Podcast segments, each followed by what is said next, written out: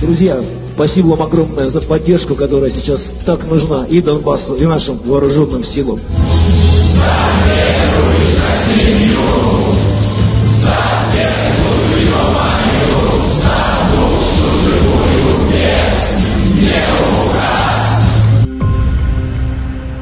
everybody, welcome to the Muckrake Podcast. I'm Jared Yates Sexton here with Nick Hauselman.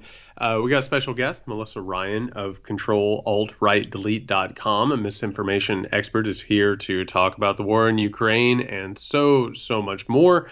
But before that, uh, we are keeping an eye on, as always, the weird, the esoteric, the troubling, and uh, something is starting to take hold in Russia and in Ukraine that uh, has disturbed me. Uh, there is a bizarre symbol that is starting to show up not just on Russian tanks, but in state sponsored media and propaganda. Uh, it is a large white Z that um, I, I, I, don't know how else to describe it. It's upsetting, is it not, Nick? It's upsetting. Um, well, well, let's keep talking about it. I, I, don't, I don't know. I don't know. There's, there's a lot of reactions, a lot of reasons for why this, what they're doing, and what it is. But you know, let's continue. Well, so the reason we want to talk about this is because you know, in our coverage so far of uh, Putin's invasion of Ukraine, um, we've talked about how Putin has not necessarily rallied the people to his cause. Uh, this has been seen as a very uh, Putin centric idea, a, a, a, crusade of sorts. And of course, this has background with the ideology of people like Alexander Dugin and other esoteric mysticists who have given him this almost historical mission. Meanwhile, you have a bunch of oligarchs who are sitting around looking at their wallets and, you know, their online bank accounts. They don't look great right now. The Russian people are protesting in record numbers and putting their, their lives and their fates on the line. Um, but it does feel as if the type of ideology or the type of mission – that makes these things possible and can convince people to sacrifice their lives and carry out incredible cruelties. It feels like this is starting to fall into place somewhat. Okay. I mean, I, I understand where you're going. I mean, when we're talking about these white Z's on the tanks, at the very least, you know, you can talk to people who are in the military and they would say that you know because the Ukrainian military um, you know uh, equipment is very similar to the Russians, it's hard to differentiate. So they figured they'd put a white Z on there, and that lets the Russians know who's friendly and who's not. Um, does that resonate with you at all? That that I think is where this thing has started. And to give people the background on this, um, you know, th- this is one of these things where, as the Russians are going into Ukraine, sometimes it gets hard to tell who is who right? Mm-hmm. Which can lead to some friendly fire situations. Um, this can also, there are all kinds of symbols that get put on this military hardware that tells uh, people what unit they're a part of, um, what their mission is. With, with, the United States of America, we rely mostly on like chyrons. You know what I mean? Like these, these sort of like shapes and, and colors and things like that. I think it began there. And what has slowly started to take hold is, uh, and, and, by the way, if you ask anybody what it means, you get multiple explanations. One is that it translates to Zapade or for victory. Other people say it's Zapad or the idea that it's moving west, right? It's it's going into the west and sort of taking over territory. But over time, it's moved from the front lines, it's moved from the troops and suddenly, around Russia, around Moscow, on state sponsored media, all of a sudden their propaganda is starting to feature this Z. All of a sudden, you're starting to see a bunch of right wing nationalist groups wearing shirts and clothes that, that are adorned with these these Z's. We even saw, and, and Nick, I know this is one of your favorite bit players from the Trump years, uh, Marie Butina who was a Russian spy who came over and charmed a bunch of members of the NRA while Russian money was being sent to the NRA and they were pushing them further and further towards Putin. Uh, Butina has now made a video of herself uh, drawing the letter Z on a blazer of hers in order to show uh, support of Vladimir Putin. So this thing is starting to take on a life all of its own. We, we saw a Russian gymnast who I think got a you yep. know uh, a silver medal in whatever uh, you know uh, competition uh, competition they're in now with a Z wearing a Z on it as well. So you know obviously you know there's no Z in the Russian alphabet. So this yep. is another one of those layers of, of interestingness and. Um, so I mean, I, I, think I know where you're going, and obviously, when we're talking about symbols and we're talking about people and nationalism and uh, and war, and all these different things, it obviously draws back to what we saw in Germany in the Nazis. And the Z could very well, you know, sort of become that swastika symbol, which I think is is your biggest concern. Is that where we're getting it? No, it absolutely is. And and real fast, uh, I'm gonna I'm gonna convince Nick to put in some some sounds from this video I'm getting ready to reference because even if you don't speak Russian, it don't feel good. No. No, right? Am I not wrong? This video that I sent to you, it doesn't feel great. Uh, no, I mean, well, first of all, it's a drone flying over this, like you know, um, militaristic group of people standing around, and so that just is all. It's it's like uh, you get like a seasick or not whatever that motion sickness from watching this thing because it's so it's so extreme of camera movements. Yeah, and so basically, it is uh, it's it's this state-sponsored propaganda that has a bunch of young people who are wearing. It's I don't know how else to describe it. They're wearing like uh, um, it's it's almost like workout centric wear, athleisure wear that has like Putin's name on it and like Russian propaganda on it. Meanwhile, they're obviously talking about the greatness of Russia. You said you'd come across a translation of it. Uh, yeah, and like you know the stuff about killing babies in uh, in Ukraine, I believe is part of that the, the translation. So you know, uh, all that, that's what that gets to be really concerning when they start to do that stuff because that sounds just like over here, right? Literally any time that you're standing in a room with a bunch of people who are dressed like you and you're screaming about killing babies that's a bad move somewhere along the way. And so meanwhile we have somebody come out and sing some nationalistic rock and roll uh, hard metal song which by the way is kind of how Putin's entire appeal has worked this entire time, as he has been cultivating um, this uh, sort of push that he is like the the one thing standing between the Russian people and the new world order. And in the past couple of days, I've been keeping track and keeping eyes on Putin, along with the Orthodox Church, religious leaders, far right wing figures. They're all basically now telling people they're going to come in, they're going to make your kids gay, they're going to assault your kids, they're going to kill your babies. All of it is right wing talking points with just cans of gas being thrown on it. And it seems like as things are going really really poorly in Ukraine for the fighting forces, and in large part because people don't want to fight this battle. They don't want to fight this war. They're sabotaging the vehicles that they're in. They're sabotaging efforts. As this is happening, it feels like, and, and Melissa Ryan will say this uh, a little bit in the interview, uh, that they haven't landed on a story yet, right? The right wing hasn't figured out how to frame this thing. What it's missing right now is a core it's missing like a gravity that all of these different groups can sort of coalesce around. And it feels like the more that this symbol and the more that this propaganda starts to propagate and is being used by the state, it feels like they're trying to create that core mm-hmm. in order to try and solidify this effort. Right. So, I mean, to continue that train of thought, you're thinking we're going to start seeing people wear Z uh, around, you know, these right wingers in America. And, right? I, I listen, I and I, I, I wouldn't be shocked. I would tell you that that's insane. That's crazy. It would never happen.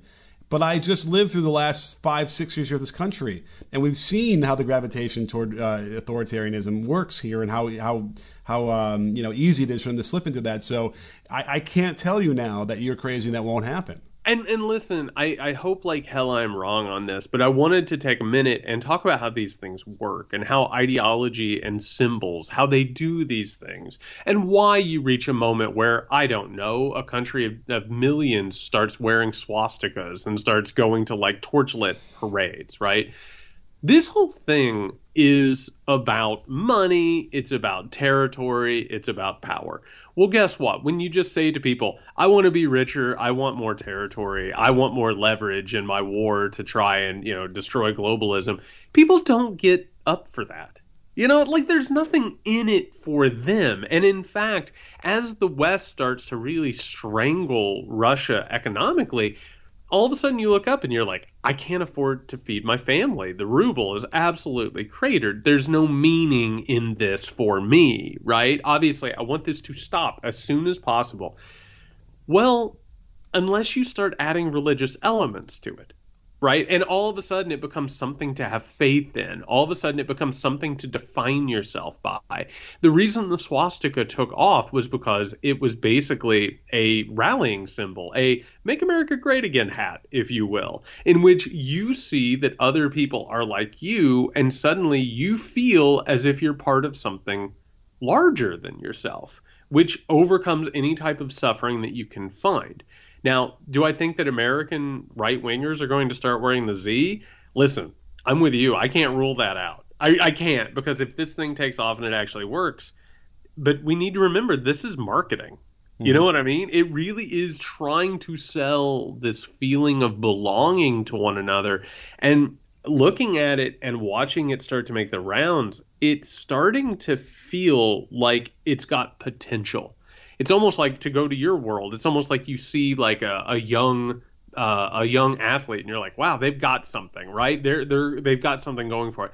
In terms of marketing, this feels like it has potential to take off and gain meaning, the type of meaning that people like Putin need it to have. I mean, continue that train of thought about you know my other side of the world where you know you like a player and you want to buy his jersey or you like a team and you want to buy their jersey and you wear it and you feel you feel proud and you want to wear it out. And you might even want to wear like a, a bears jersey and walk around green bay wisconsin right? And feel that by the way i did that when i went to the university of wisconsin. The bears beat the packers uh, one, and we marched around with a, uh, a flag of the bears and people were throwing shit at us whatever. But i gotta tell you that there was something about that as a, certainly as a young yeah. person that i really kind of uh, enjoyed um, and, you, and and the worry is is that that's the same kind of you know um, you know reaction you're going to get you know from doing this. But this is this is not just people playing football. This is people dying and well, being murdered. It, it's it's not because it, because part of it,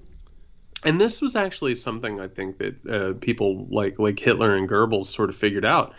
It's kind of fun for people to play the villain you know what I mean? Like there's something and I mean professional wrestling spends a lot of time on this. I mean, if if a professional wrestler came out and they were part of like a, a villainous stable that had a black shirt with a white Z on it big broad strokes. Like I mean that that's almost like the old uh, New World Order idea. You know what I mean? It's like it's fun to root for the bad guys. In this case you're exactly right. It it is the thing that's missing in this because so far it has been well we're going in to denazify them. Well no you're not. That's not what's happening in, in ukraine. You're going into to you know they're, they're a bunch of drug addicts or whatever. That's not what's happening.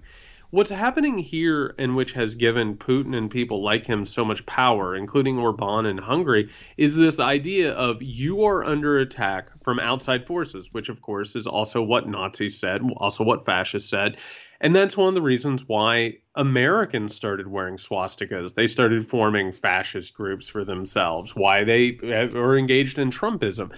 There is something trollish about it, something villainous about it. And I feel like the gravity of this thing is weirdly enough starting to pick up speed. And even if it doesn't, I think it's obvious that Putin and the people around him want it to right? Mm-hmm. They they have designs on this thing picking up some sort of momentum, which tells us, I think, a lot about what they're doing, where they're trying to go, and also why these things have so much power and so much sway over the things that we do. I agree. I mean, it's kind of like with the peace talks going on right now, the quote unquote peace talks. It's all part of the game because clearly Russia has no interest in peace. And yeah. this is pretty early in my mind to have some sort of official peace talks that would really have any effect on anything. And like, honestly, is there going to be a conversation for two hours with these two people, these two groups, and they're going to actually stop, you know, attacking Ukraine? Like, no, right? That's no. not happening.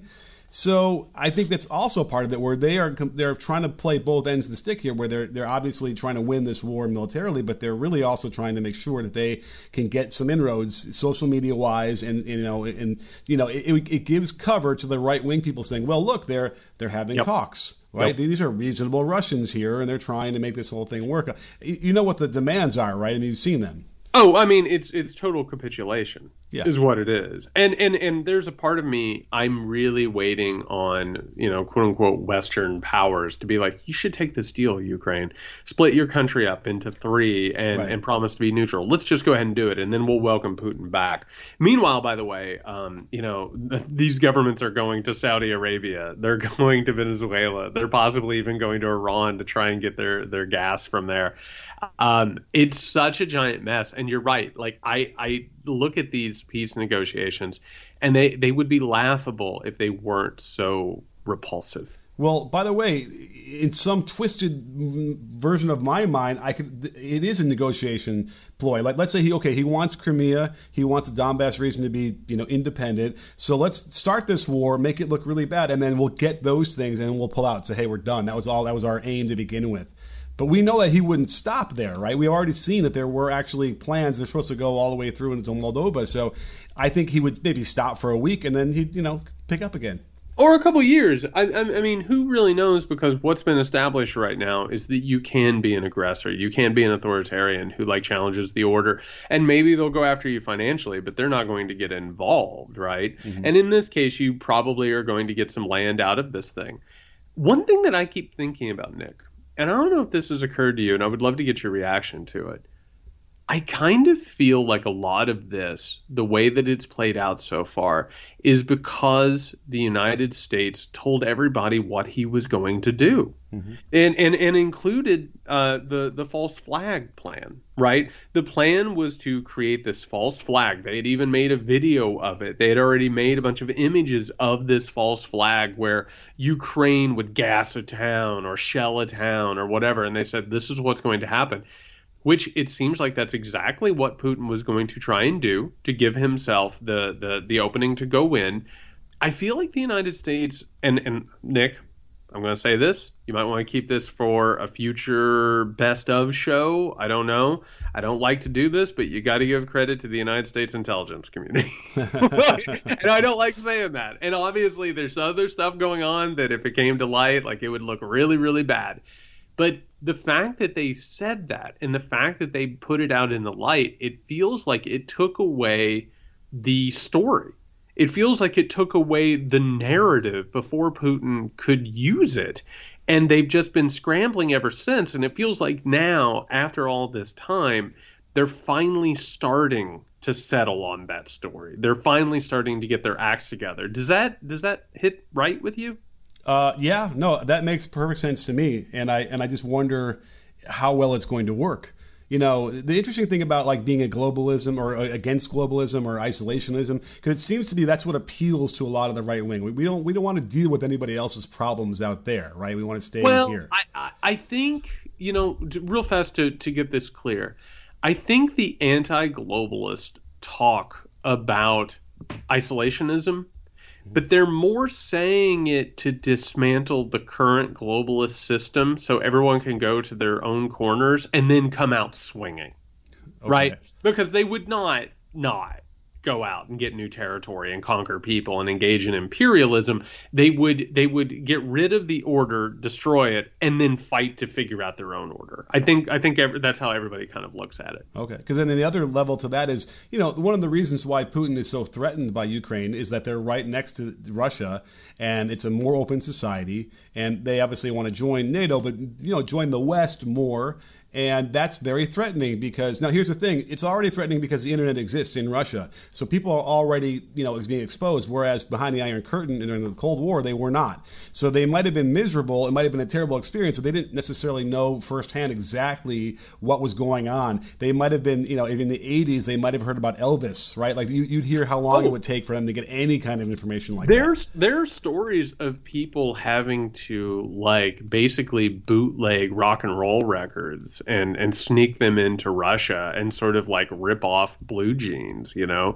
Mm-hmm. Like you're exactly right. There there is an exposure there and and to an extent and you know what's funny actually in the history of it like khrushchev basically staked his entire regime on trying to give the russian people blue jeans rock and roll and you know house house goods and and it did him in and in this case, it feels like Putin has done something where it's it's tried to give them the veneer of a Western society while all of this control has been in place. Like just give them give them the illusion of it, but without any of the actual human perks. Right. And then they, they could also they could control the internet. That's the other thing is they could shut off websites that they want. Yep uh, at any time, so that there was that feeling like it's not out of out of their control. Which is what's happening now. They've they've basically completely destroyed any type of free speech and free mm-hmm. press now. And, and on the flip side, other businesses are now stopped doing any kind of business in Russia as well.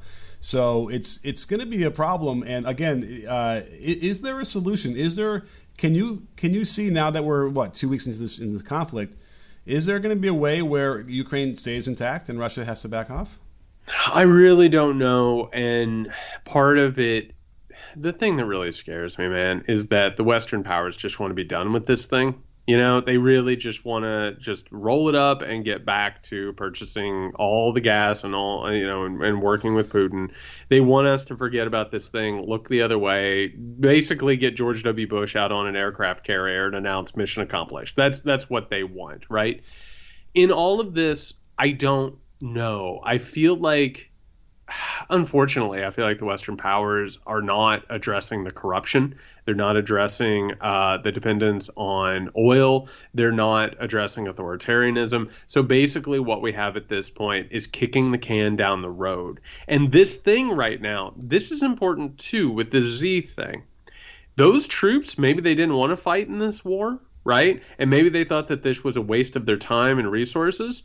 Well, it doesn't matter. Like people who went into Vietnam who knew that the war was terrible, they died and they bled with with their fellow troop members and that gave them meaning.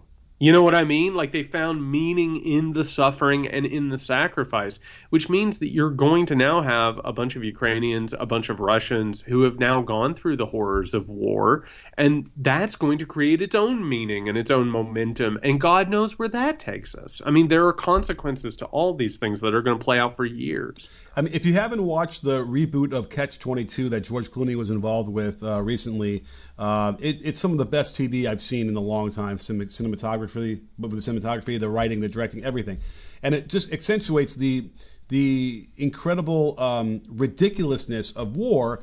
And this is what I tweeted out the other day, and I, I you need to help me understand this.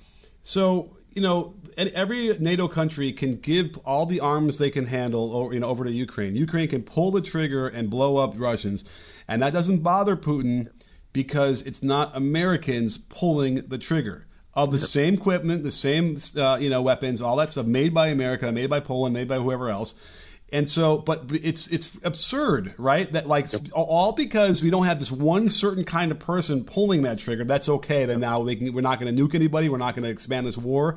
That, it just seems absurd to me. I don't know how to wrap my head around that. Well, do you when you were a kid? Did you ever play with all the other kids and like one kid would start making up a game and the rules just got weirder and more arbitrary. And meanwhile, you're like, I, don't even know quite what's going on, but I guess I'll go along with it. Mm-hmm. The rules of the of, of engagement, uh, the way that these ties come in, like right now, everybody knows that the West is giving unbelievable amounts of weapons and resources to you, the Ukrainians. Uh, and, and, and I mean, listen, if I told you right now that there was like, I don't know, special forces in in Ukraine right now, United States Special Forces, would you be shocked? You wouldn't be shocked, no. right? And and we're even hearing about a bunch of uh, American veterans who are starting to go in. You're telling me none of those people who are going in there have any links to American intelligence or the military? They're all just veterans. Like, oh, oh okay, that's fine. We can pretend like all that's above board, whatever they're they're basically trying really really hard everybody involved here to just step between a lot of lines, like Catherine Zeta Jones between the laser beams in the movie, right? They're they're trying really hard not to set off any of the major alarms or any of the major conflicts. But the more of these rules and the more of these situations that you have, the more chance there is of setting off that situation. And history tells us like World War 1 there wasn't a nation that thought that World War One was necessarily going to be what it was. Many of them just uh, the the famous phrases they they slept walk. You know, mm-hmm. they, they they just slept walked into it, and uh, they they just woke up one day and suddenly they were in like the most catastrophic war in modern history. This is a really complicated mess that if you try and wrap your head around, it'll give you a migraine. It'll it'll make you see double in, in no time at all. It's it's an absolute hairy mess. Yeah, I mean that's a great way to put it, and it's just the absurdity that. Uh, and and by the way, you know, I, I know that there were probably you know hawkish people in the, in the United States who would have wanted to go to war with Russia once they found out that they were paying Afghanistan soldiers to kill Americans, right? And it's like in the movie, it's like if you go in there, we disown you, we don't know you, you're going to be tortured. We, we, we, we cannot afford to say that we sent you in there. And it's like the same kind of thing that would be happening now with the people who are you know going on their own or whatever they're doing, and it just feels to me like. Um, I don't know. It, it, it's almost like if Putin just realized that like you know American Tomahawk missiles destroyed their entire convoy. Convoy, like wouldn't that have been enough for him to then say that we're at war? Even if they didn't, even if the Americans didn't fire the Tomahawk missiles, I mean, uh, I mean, these are these are great questions, and it depends on the time of the day. And, and yeah, and he could say that he could he could actually use the war the rules of engagement against everybody and say, well, this is an act of war, and you know, I, I don't know. Nick, it's, it's, what I'm hearing you say is it, it sounds almost like the international systems are a big, giant mess. And and and I'll say this also. This reminds me a lot of the Spanish Civil War. It reminds me a lot of this big, giant, just a uh, uh, uh, tinderbox that all of the major powers are watching. They know that it's problematic. Meanwhile, they don't want to get involved. They'll go ahead and give some arms over, right? They'll go ahead and give some resources over. Meanwhile, people from around the world are like, well, if my government's not going to get involved, well, I'm going to hop on a on a ship and I'm going to go over and fight. You know, George Orwell did that. Mm-hmm. That's that's one of the the ways that George Orwell sort of came into his own and recognized what was going on in the world. So I, I think that this is it's a situation that could spiral out of control. Like we could look up and this thing could be an absolute mess on in a proportion that we could never totally understand. But meanwhile, Nick, we're still waiting on shoes to drop. We're I mean, China is just allying itself more and more with Russia. And I got to tell you, the fact that China is economically becoming more uh, interconnected with Russia, people don't like it when the horse that they're backing is going to lose and they're going to lose all of their investment. Like it, it, it could be a situation where we look up suddenly and Taiwan's in play. And and and if that happens, then that's a totally different conversation that we're having. But this is a again, it's a massive mess, and we're still not dealing with the actual forces that are taking place here. And, and without question, Biden and the U.S. has to figure out a way where they can maybe get some leverage between Russia and China and then maybe ultimately get China to pressure Russia. Like, by the way, that might be the only way to end this as well. well if China becomes involved. but Tom why would they? Friedman, Tom Friedman wrote a, an op-ed today for the New York Times. Tommy, just trying real hard to make that happen. So I, I, I have to assume that that's just like a couple of seconds from happening. Yeah. Okay. Well, and by the way, while we're on the subject, I love that you were talking about the attention span of the West, and you're dead on like the New York Times is already posting an op-ed that's about how a, a, a right or right-wing conservative college student felt like she couldn't speak out in a class. Uh, you know, it, it's it's it's just same old stuff. And meanwhile, again, like the administration is trying to figure out where to get the oil from. We can't talk about getting off oil or the fact that oil caused so much of this or that corruption caused this. We just can't really sit with this stuff and actually figure out what we're doing. Well, I hope I'm wrong about well, all of it. I hope I'm wrong about all of it. I hope I hope we look back on this and have a great laugh. okay. They'll laugh like that. I hope the Z thing just completely falls on its face because it feels really, really bad. But to help us make sense of all this, When we come back, we're going to have Melissa Ryan of ControlAltRightDelete.com, misinformation expert, one of my favorites. We'll be right back. All right, everybody, we are back, and Melissa Ryan is back. And it's been way too long since we've had Melissa on the podcast. Melissa is an expert in disinformation, and you can find her work over at controlaltrightdelete.com. Uh, a, a great, great newsletter. We are having her on in order to talk about a recent article uh, that was put out about the Republican Party's response to the war in Ukraine, or rather, their lack of a response, their muted response, their changing response. So, uh, yeah, thanks for coming on, Melissa. Thank you so much for having me. It's good to be back.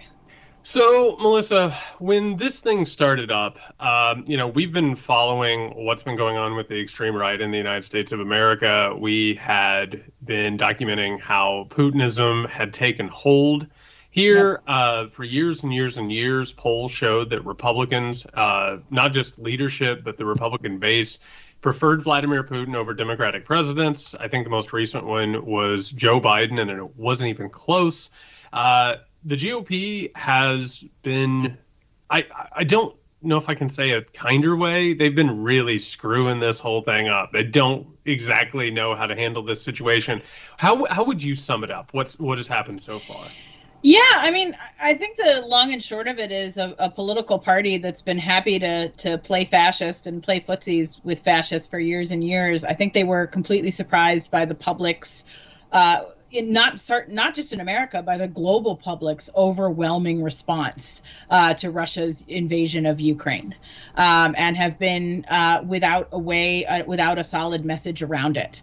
Uh, you know, this is a party that was becoming, you know, as, you mentioned, more and more open to Putinism. Russia has been in the party platform. You know, obviously the leader of the party is President Trump, who has had the world's biggest crush on Putin for years. Uh, you've seen it from Fox News hosts. You've seen it, you know, in various right-wing communities. Uh, so they were completely unrepair- unprepared uh, for how the world would respond to this. And uh, to to the credit, I think of GOP electeds, at least smart enough to realize that a course correction was necessary. They haven't actually figured out what that course correction is yet, uh, but but they know they know they need it. So that's been for me, it's been very entertaining to watch them fall all over themselves and try to find some semblance of a message around this. Yeah, Nick, I, I, just want to go ahead and break some news, and I hope I'm not stepping on your toes here. But the Muckrake podcast does not endorse playing footsie with fascists. We are we are anti-fascist footsie. Is that right, Nick? Are we okay with that? I'll allow it. You allow. it's good that you're taking a hard line. Well, I'm kind of curious. Do, do, you think that they were relying on the, the, the normal um, attention span of Americans? After a couple days, we'd forget about this. Putin would take over Ukraine in two or three days, and that would be it. And then we have to kind of wring our hands the next time he does this. Do you think that that's what they were waiting on? And then now that Ukraine has sort of, you know, had a nice, uh, you know, resistance to this, is it's drawing out, and more people are more focused on it. I don't even know that it was that deep. I don't think they expected Americans to care at all. Um, and many clearly seem to have convinced themselves that you know Putin wasn't going to invade, or if he was, it wasn't going to be a full-scale invasion. So, despite the fact that you know the American, the Biden administration's government and and the UK government had been telegraphing intelligence for you know literally weeks, saying this is exactly what Russia is planning, uh, the party seems to have been completely caught unaware by by the reality of it. Um, and I do think that's because for some of these folks, and you know, I used to work on political campaigns, the cycle of political operatives is not that long or that deep.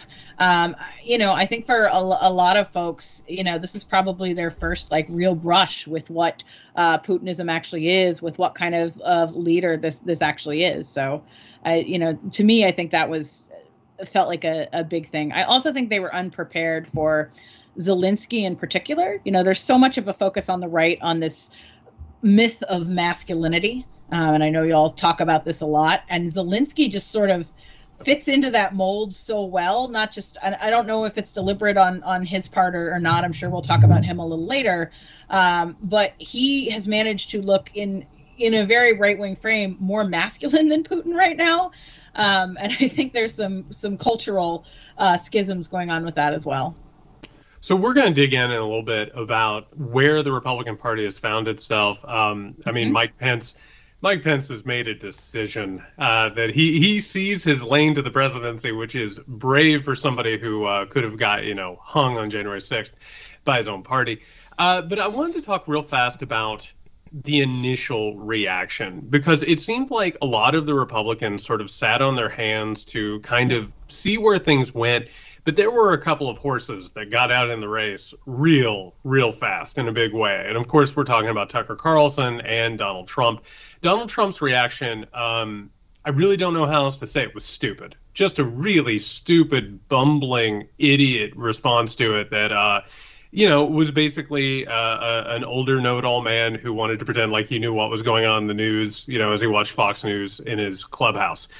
Uh, Tucker Carlson jumped out on this thing and really tried to bring his audience and the right-wing circles around to not only accepting what Putin was doing, but cheering it on. And it took a couple of days, probably through sort of the brutality that got displayed, but he started couching his support. And yeah. I, I, was wondering if you could you could talk a little bit about how, how you felt about Tucker's little adventure with Putinism.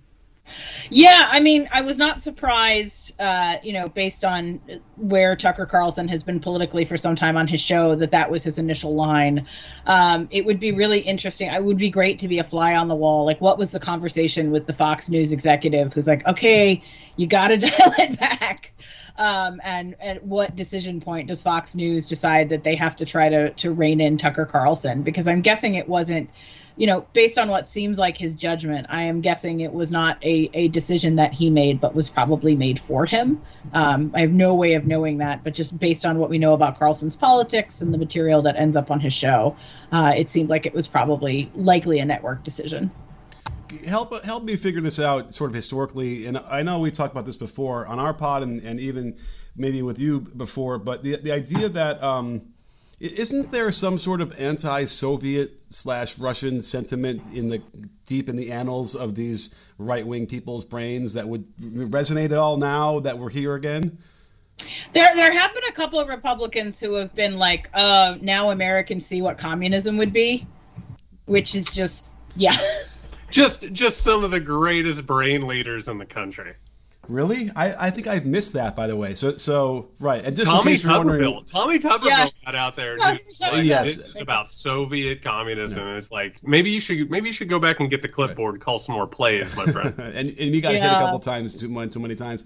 Now, uh, and you can't see a reaction. I was my head in my hands and whatever because of this notion that communism is what's going on in Russia right now versus what right. it used to be. So please, I'm sorry. Uh, continue. Oh, I'm sorry. What was the original question? So just the idea that like I don't under. I mean, by the way, I'm actually making the same connection where I'm like, the right wing for all those years in the Cold War had the yeah. enemy as Russia was, or uh, sorry, as the Soviet Union. So it was easy for them. They're the, they're the enemy. And then you would think that they're in the back of their mind somewhere there would be this little reminder, reminder or memory, like, oh yes, they are bad, and we shouldn't we shouldn't support them. But it doesn't. That's not happening, right? Well, maybe that flipped uh, switch flipped for Tommy at least. Um, no, no, I think that's true. Um, but you know, the far right, and I feel silly explaining this to y'all because this is your your beat, but this is a global movement. Uh, it is a a global movement. Um, for for nationalism. Uh, it's a global movement against what they call globalism, which always cracks me up. Uh, but Putin, and in particular, has invested heavily um, in far right parties and and resourced uh, the right globally. Um, you know, I think in, in the U.S., one of the, you know, everybody thinks about the Russian social media stuff, but they also were clearly funding the NRA for many years. You know, that's documented journalism. Uh, some of the stuff they did with hacking and leaking and, and meddling with our election. So, you know, there was, it's, it's infiltrated the party for quite some time. And again, the standard bearer, the leader of the party, President Trump, uh, also has uh, a deep love affair. I can't emphasize this enough times uh, for Putin. It's interesting because I think you know there's a lot of things of like, oh, what dirt does Putin have on him? And I'm not necessarily sure that any dirt would be necessary uh, because Trump seems to adore the guy so much. So you know that's been the the standard bearer of the party for some time. And uh, again, political operatives tend not to last uh, too too long. So you have a lot of folks who are in comms positions, who are donors to the party, who probably don't even remember the Cold War. So I I'm watching this thing with the Republican Party, including what's happening with Tucker Carlson, and I can't help but escape the feeling that they're going under the radar while this is such a you know a popular sentiment to oppose this war that the moment that they can figure out some sort of uh, a pivot to go ahead and support Putin and authoritarianism that they're going to take it. And I can't help and, and Melissa I'd love to hear what you have to say about this I can't help but somehow feel somehow or another they're going to figure out a way to blame all of this on Joe Biden, calling him weak, saying that this was some sort of a, a militaristic uh, failure on the on the part of the United States of America, despite the fact that they've been, you know, tongue kissing Vladimir Putin's boots for years now. It feels like somehow or another they're going to move this thing around, sort of turn it around on itself, and come out on the other side both supporting Putin but also blaming people for not standing up for him the right way. Does that sound somewhat feasible? It seems within the realm of the possible. I mean, right now they're clearly trying to um, make Biden and Zelensky foils of one another and saying, yeah. oh, Biden looks weak on the world stage. He's so yeah. weak compared to Zelensky. And it's like, well, A, they're on the same side. Um, you know, B, given uh, Trump's particular history with U- Ukraine and cutting off military aid to I- Ukraine, which, by the way, Congress impeached him for, maybe this is not a road you want to go down.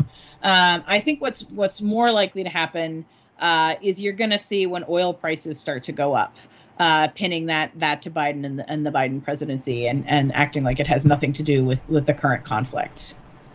By the way, Melissa, I, I, I heard something you said. I just want to check on this. Wait, Donald Trump was impeached for Im- impeding weapons deliveries to Ukraine. How is this not something that everybody's talking about? That's so strange. Is that true? It's it's also fascinating that people don't seem to realize it's the same leader. That Zelensky is, is the exact same leader uh, that Trump was, you know, interfering with. You'd think this would be all over the place, Nick. You you'd think that this would be something people would be talking about. Definitely not. No, no, no. That, that being sh- shaken down, and then what that effect would have had on Russia in terms of viewing Ukraine. Weird. And, oh no. Yeah, the Weird, first impeachment.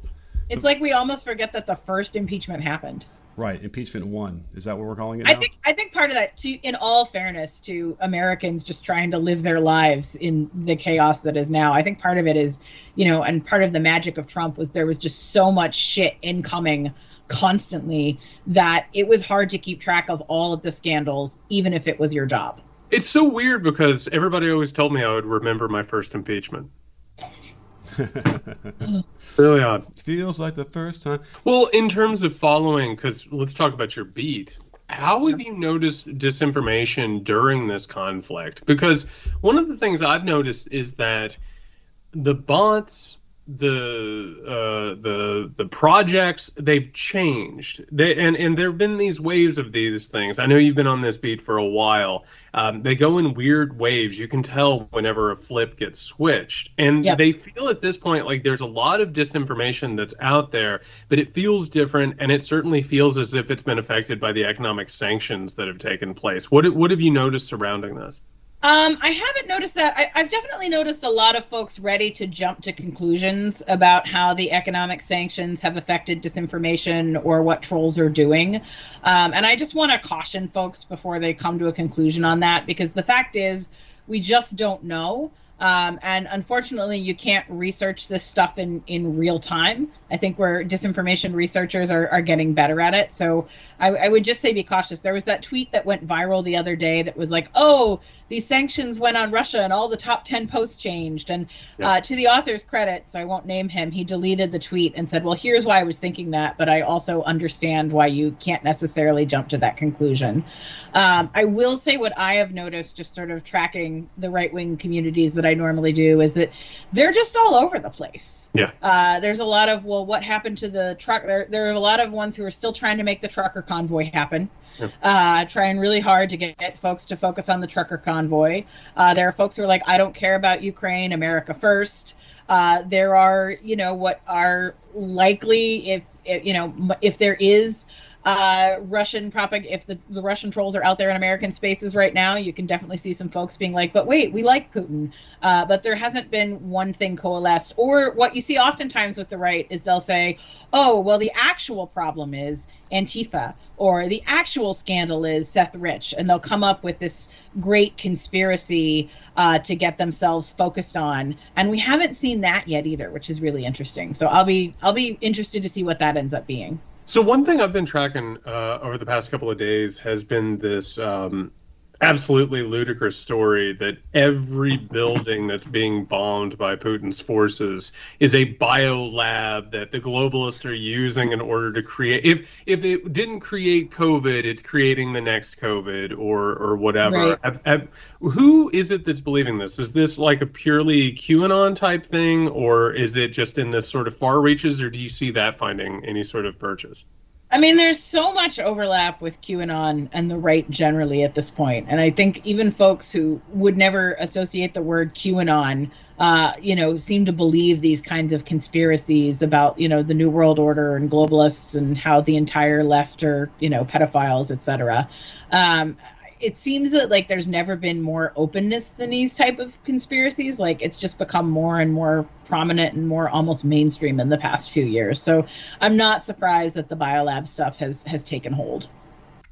Um, you know, I'm also curious, like, you know, is there moments or are there moments when people who are absorbing this misinformation are presented with perhaps the real information or the the, the facts? Uh, did you are you aware of those situations and what the reaction is when they are are faced with these uh, with this moment of whether or not to believe the misinformation or not? So I am actually really hopeful, and I have no data to back this up, but um, I, I think because of the public outcry and the global opinion, I've not seen the world united on anything this much since well before Trump. Like I can't think of the last time that global opinion has been so persuaded one way. Um, and that strikes me as a potential off ramp for folks. Uh, particularly, one advantage of the right not being on message is that creates an opening. Uh, so, you know, now might be a good time to try to talk to your your right wing uncle or, or your cousin who you love, but also just believes all this crazy shit. I think part of that, and and tell me if I'm wrong. I think part of that is the fact that Putin's entire ideology, and we're going to talk about this more on the the episode today, uh, is based on like fighting the new world order and this globalist, you know, satanic cabal. And you know, I'm I'm even watching. I I I almost immediately when this thing was heating up, I turned on Alex Jones. I was like, I want to see how Alex handles this. And by the way, spoiler, not well. Like just just Alex Jones can't figure out what narrative he wants to tell. First thing Yeah. first, it wasn't going to happen. Second thing, Putin, by the way, this wasn't a real war. Putin has already bought off the Ukrainian army and they're not even going to put up a fight and it's going to be fine. This is all theater. And it just keeps going. These uh, you, you name it. It Yeah. feels like what is hindering the right here is because one of their own has obviously done something which is indefensible outside of just throwing down with the most absurd conspiracy theories and lies. It feels like this is one of those moments, and I hope you're right, where there is sort of um, a crossroads with conspiracy theories and radicalization. yeah it's it's it's a moment of reality i mean the other thing that i think is interesting is they're always talking about on the far right about sovereignty and the right of a nation to be sovereign. And you know what putin did is the exact opposite of that. So that has to be a disconnect too. And we both know there's going to be something right? There's going to be another con- they're going to congeal around a message. They are going to try a distraction. You know they're going to be in lockstep before too long. But the fact that it has gone on this long this is like a longer incubation period for them uh, is has been really fascinating to me and i'm i'm hopeful that it can be an off ramp for some folks You know, you mentioned how Tucker was most likely, you know, uh, strong armed into changing his tune. Uh, and, and again, they clearly are just looking at ratings, I suppose, or reaction to the shows and realizing very quickly they have to change. But cable providers at this point because i think it's just the my pillow guy left advertising on fox news oh, okay, interesting. So you're so you're saying so the advertisers are not the ones pulling out; it's just the uh, it's the sentiment. Um, yeah, I mean, Media Matters and other groups have done such a great job of scaring advertisers away from Fox News, and I think at this point it's literally just the cable providers who keep them on. Wow. Well, uh, and you know, we saw Mike Lindell the other day on the news too, so uh, he's still around. But I'm kind of curious. So, what, what do you think is what is is what what's making all these right wingers respond to the Ukraine story in this way? I mean, is it just like the underdog that everybody likes, and then maybe somehow connects to our Americanism in a way? I do think part of it comes down to like the myth of masculinity and the way that Zelensky comes off and has presented himself. I think that's something that folks, you know, it's an image that, uh, as a contrast to Putin, it's it's fascinating because I think he looks, you know, more masculine. Again, I don't want to be like more masculine as a fact, but more masculine in the way that the right views masculinity. Um, I think that has a big part of it. Um, and again, I think the thing of, of sovereignty uh, of the idea that you know every nation should should have the right of sovereignty and not have to be you know beholden to this global movement. And you know, Putin just went in and invaded another nation outright. By the way, I want to go ahead. We we care about accuracy on this show. Um, the the advertisers left on Fox News are Mike Lindell's My Pillow and Jitterbug non-smartphones. So th- those are that that's what's paying the bills right now. Just so we're clear.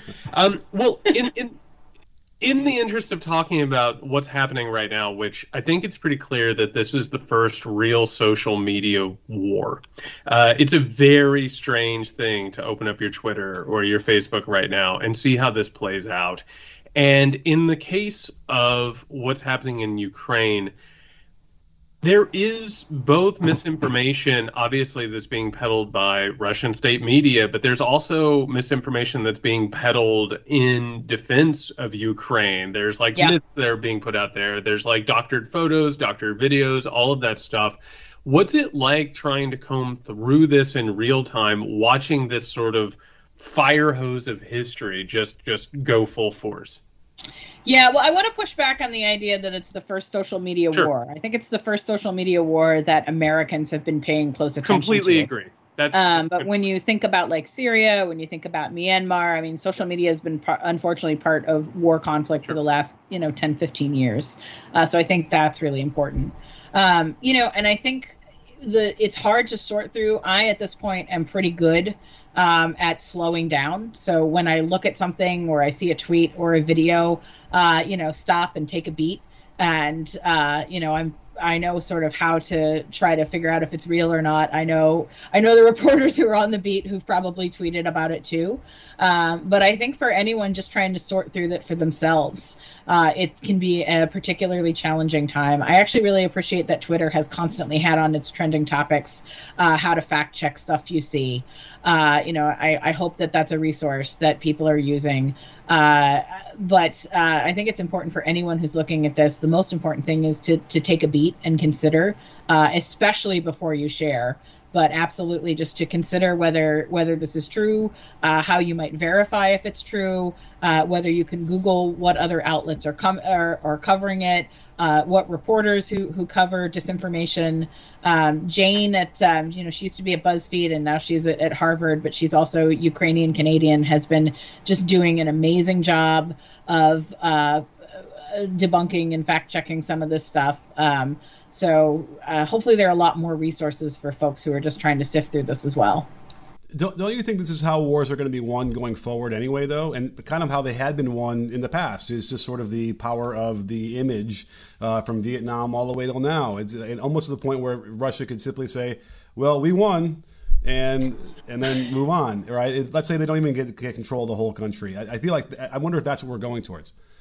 I mean, it's certainly propaganda is nothing new, uh, but social media is a huge uh, way to disseminate and amplify propaganda. Um, and you know, the the conversations of like winning the meme war is real.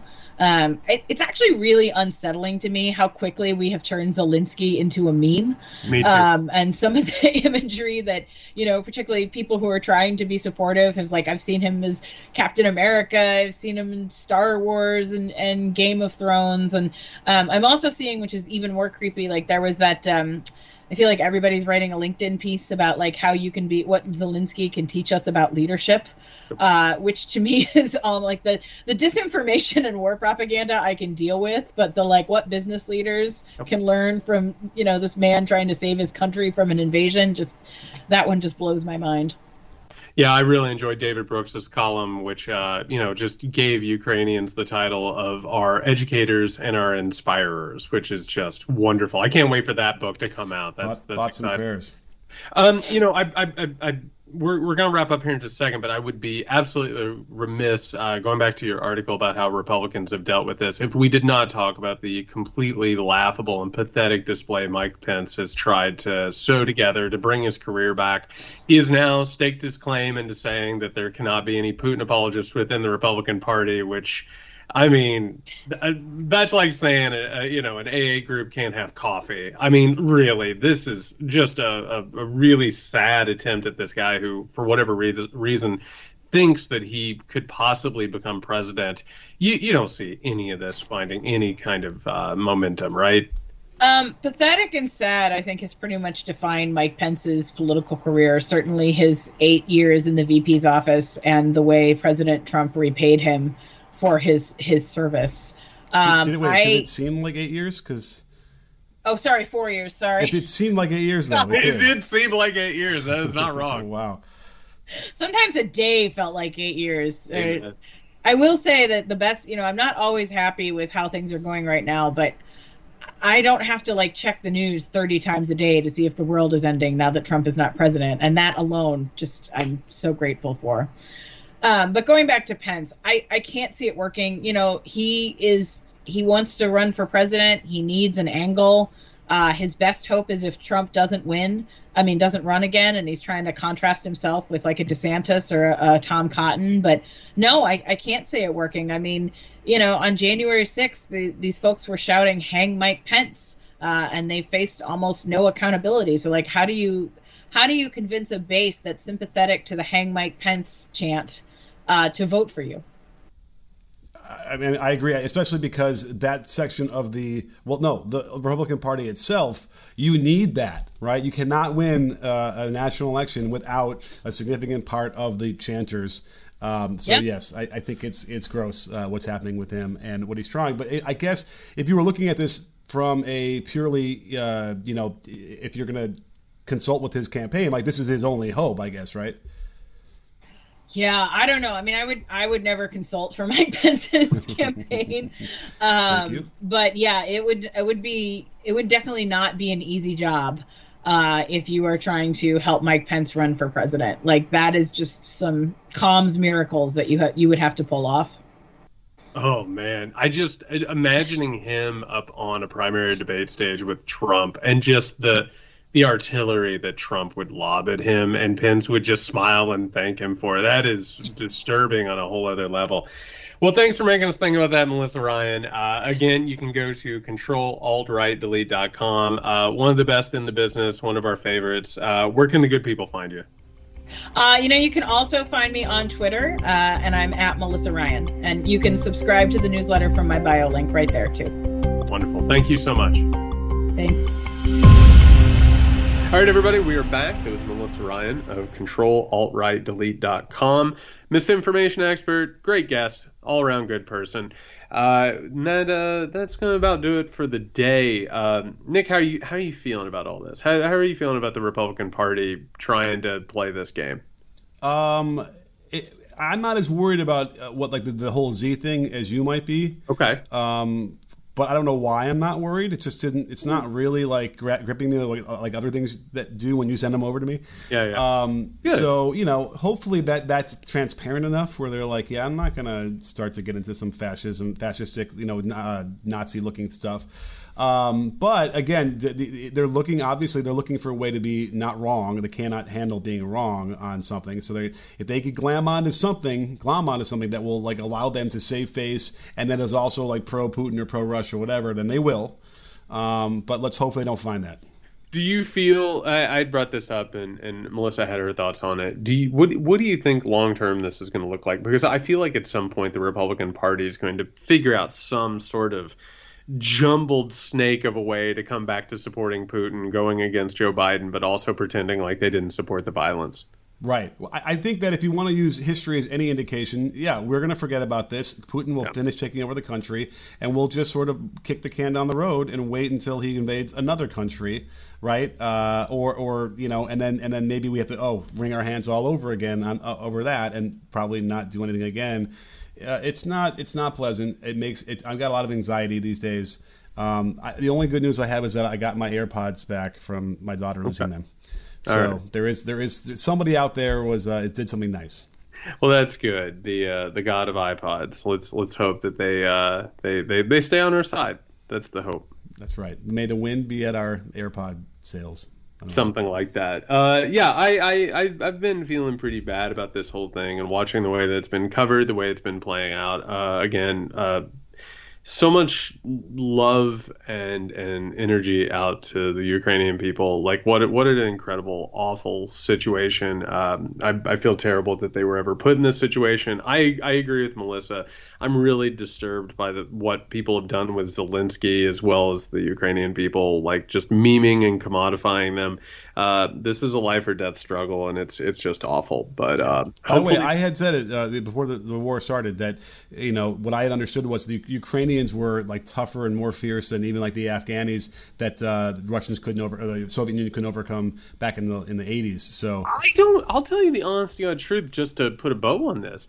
I think it's really hard for dominant powers to go into any country now. I mean, whether or not it's Afghanistan, Iraq, Ukraine, you name it. I it is um, it's just really hard. I mean, insurgencies are hard to break because you're not what are you going to do? Are you going to convince the people that they shouldn't exist and to welcome in their conquerors? That doesn't happen. That just doesn't doesn't work. No, but do you ever do? By, by, the way, looking at all the footage, I kind of I took a walk around my neighborhood. I'm sort of you know almost you know picturing yeah. or trying to imagine you know that house being leveled, just yep. like someone else in Ukraine's uh, you know uh, house being leveled and it's it's weird, but that's the same thing. And, and by the way, then we have to go to the whole racism part of this, which is this has been happening in people of colors nations for all this time, and no Every- one seems to care too much. And then all of a sudden, a bunch of white people in a white in a white country, quote unquote, uh, start getting bombed, and now it's a it's an atrocity we have to stop. It I I agree with all of that. I think part of it is that when and and it's almost like when we talk about like neoliberalism, how like we go into other countries and we exploit those people, usually people of color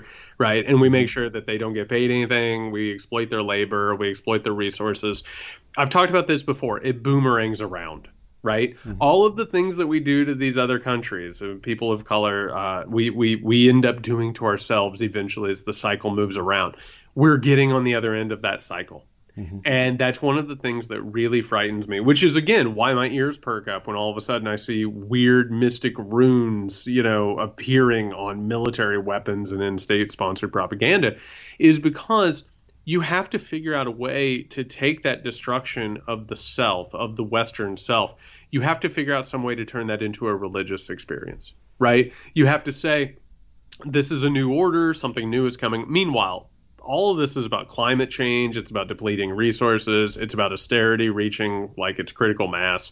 Um, and all these things put together, uh, exactly what you're talking about. Is looking around and saying this neighborhood could be gone, life could be uprooted and destroyed, which is a feeling I think that we have in our bones right now. It's an existential dread that we are reaching another point in this entire cycle, more or less. Yeah. Well, I'm ready for another direction, whatever that might be. Yeah, me too. Me too. So hopefully hopefully, knock on wood, uh, things will not get worse by the time we come back on Friday with the Weekender. If you want to gain access to that and uh, additional hangouts and material, all you got to do is go over to patreon.com slash podcast. We are so grateful to our patrons who keep this podcast free, independent, and without ads. So thank you so much. That's patreon.com slash podcast. And if you need us before Friday, you can find Nick at Can You Hear Me SMH. You can find me at JY Sexton. As always, everybody, Stay safe.